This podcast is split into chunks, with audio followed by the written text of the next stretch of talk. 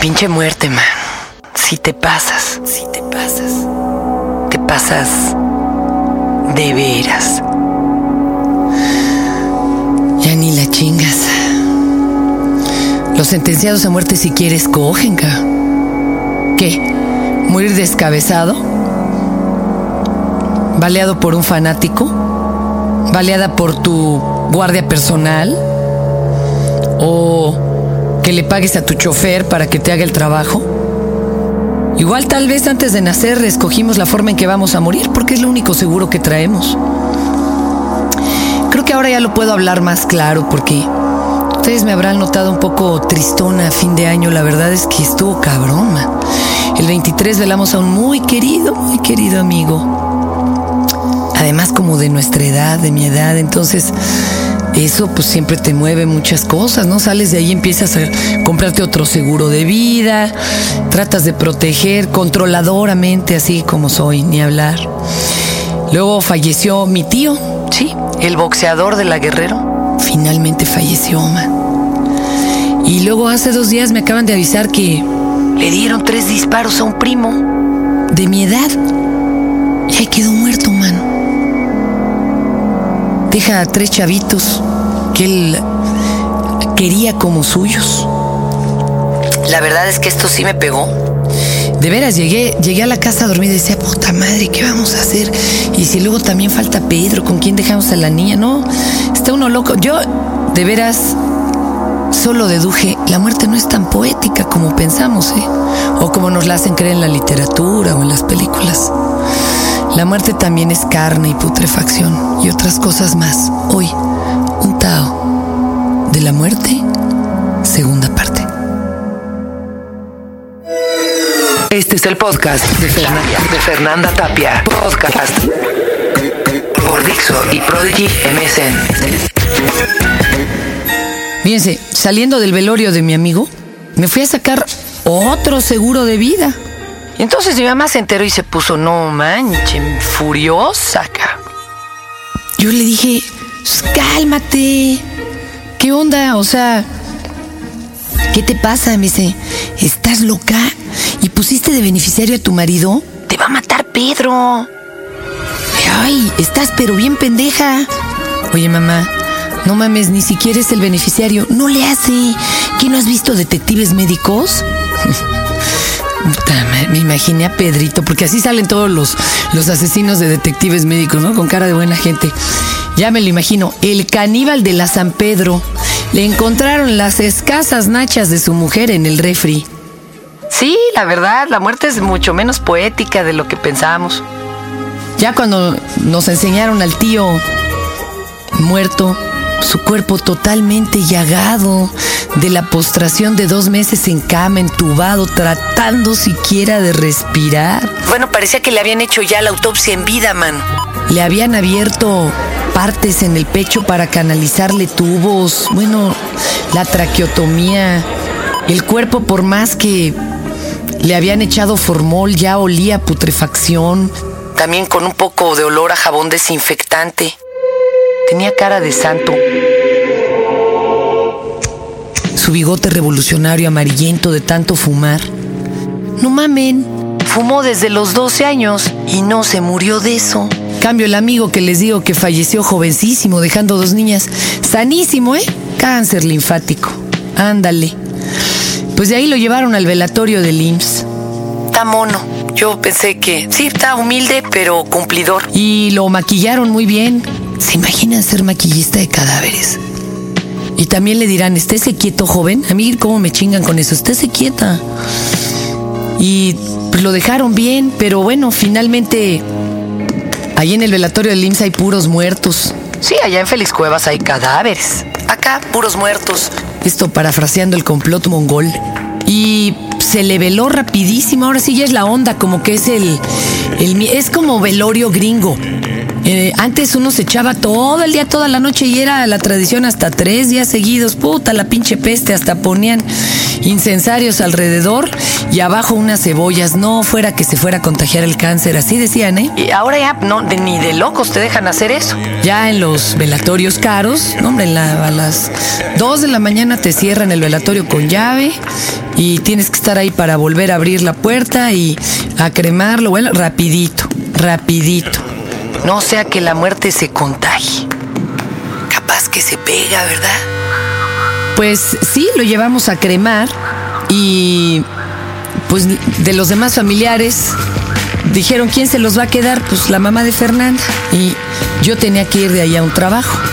Una pinche cara desvelada del diablo. Y le damos una ventona a mi mamá. De ahí ella tomó un taxi. Se nos hizo impropio que cargara ella la urna con las cenizas. Y ahí voy yo con mi chofer en el PG móvil, bien madreado, ¿verdad? Porque me lo dejaron como chicharrón de un golpazo en diciembre. Y las cenizas, pues las iba yo cargando. Y yo decía, no mames, aquí traigo a mi tío. Un señor que caminó, rió, amó, de todo reducido a esto. Y me decía mi chofer bien poético. Pues así es la vida, ¿no, jefa? En lo que uno queda. Pues sí. Ay, ay, ay, ay, ay. Ni hablar, ¿verdad? Me tuve que ir a chambear con las cenizas. Cuando me bajo del carro le digo al don, oye, ¿y dónde las pongo? No se vayan a voltear. Y ahí empieza el desmadre. De veras parecía la película de Por la Libre, caro. Total, que me metí con ellas a la primera pinche producción donde estábamos redactando un inglés. Los productores acostumbrados a que siempre cargo lunch y hielera, no preguntaron qué era hasta después de media hora y les dije, es mi tío, no mames. Se zurraron, dijeron, no, pinche Fernanda, ¿cómo crees? Saque eso de aquí, pues total, me tuve que sacarlo y ponerlo en el asiento de adelante que iba vacío y atorarlo con una bolsa llena de Coca-Colas que traíamos ahí, ¿verdad? después de, de arreglar ese jingle, yo tenía una maestría de ceremonias, aunque ustedes no lo crean, ahí voy al pinche camino real nos bajamos del carro y cuando nos dice el ballet parking, algo eh, que tenga usted que declarar en la cajuela. Sí, como no, mire, las cenizas de mi tío. No mamen la cara que puso. Tuvo que ir a preguntar a su gerente si podían aceptar semejante situación.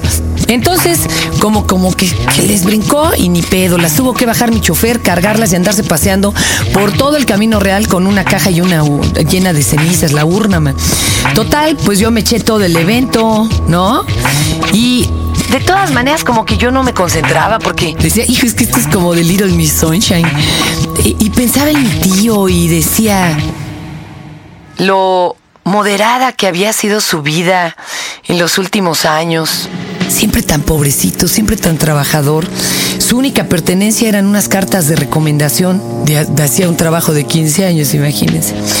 Familia dividida, unos se le habían vuelto, vuelto testigos de Jehová, ya no les hablaban a los otros.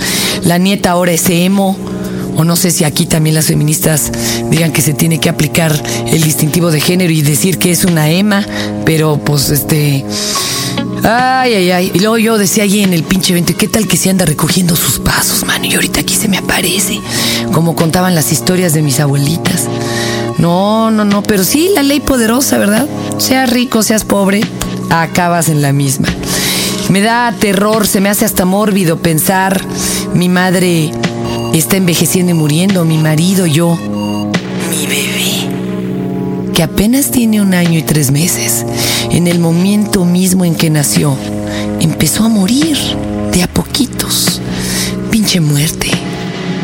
Siquiera déjame despedir bien, ¿no, güey? Y por si no se te hincha la gana, y por si pasa pronto o lejanamente mucho, sépanse de una vez que los quiero. Y que en las circunstancias en las que estoy, solo lo que tengo que dejarles, lo único que les puedo dejar, es mi voz. Cayendo el muerto, soltando el llanto, ni que fuera para tanto, dijo al labio del doitor de un coraje se le enfrió que poco aguante. Lo sacaron con los tenis para adelante. Los ataques que Luchita, su mujer, había ensayado. Esa noche como actriz de gran cartel la consagraron. Cuando vive el infeliz, ya que se muera, Y hoy que ya está en el beliz, qué bueno era. Sin embargo se veló y el rosario se rezó y una voz en el silencio interrumpió. Ya pasa la botella, órale, no te quedes con ella. Y la botella tuvo el final de Cleto. Murió, murió, murió. Ay, comadre, ¿y de qué murió mi pobrecito compadre? Pues murió de fiebre amarilla, compadrito. Bonito color, ¿eh? Bonito color. Yo creo que adrede ese Cleto se enfrió, pues lo que debe jamás lo pagó. Tipo malaje, no fue tan guaje, claro, con lo caro que está todo, regalado le salió. El velorio fue un relajo, pura vida. La peluca y el café fue con bebida y empezaron con los cuentos de color para ir pasando y acabaron con que Cleto ya se andaba chamuscando. Se pusieron a jugar a la baraja y la viuda en un albur perdió la caja. Y después por reponer, hasta el muerto fue a perder. Y el velorio se acabó, hombre, no hay que ser. Tengo en mi casa Cleto ajijo y ahora dónde lo meto. Pero como ya dijo Luz su señora, murió, murió, murió. Este fue el podcast de Fernanda, Tapia. Podcast por Dixo y Prodigy MSN.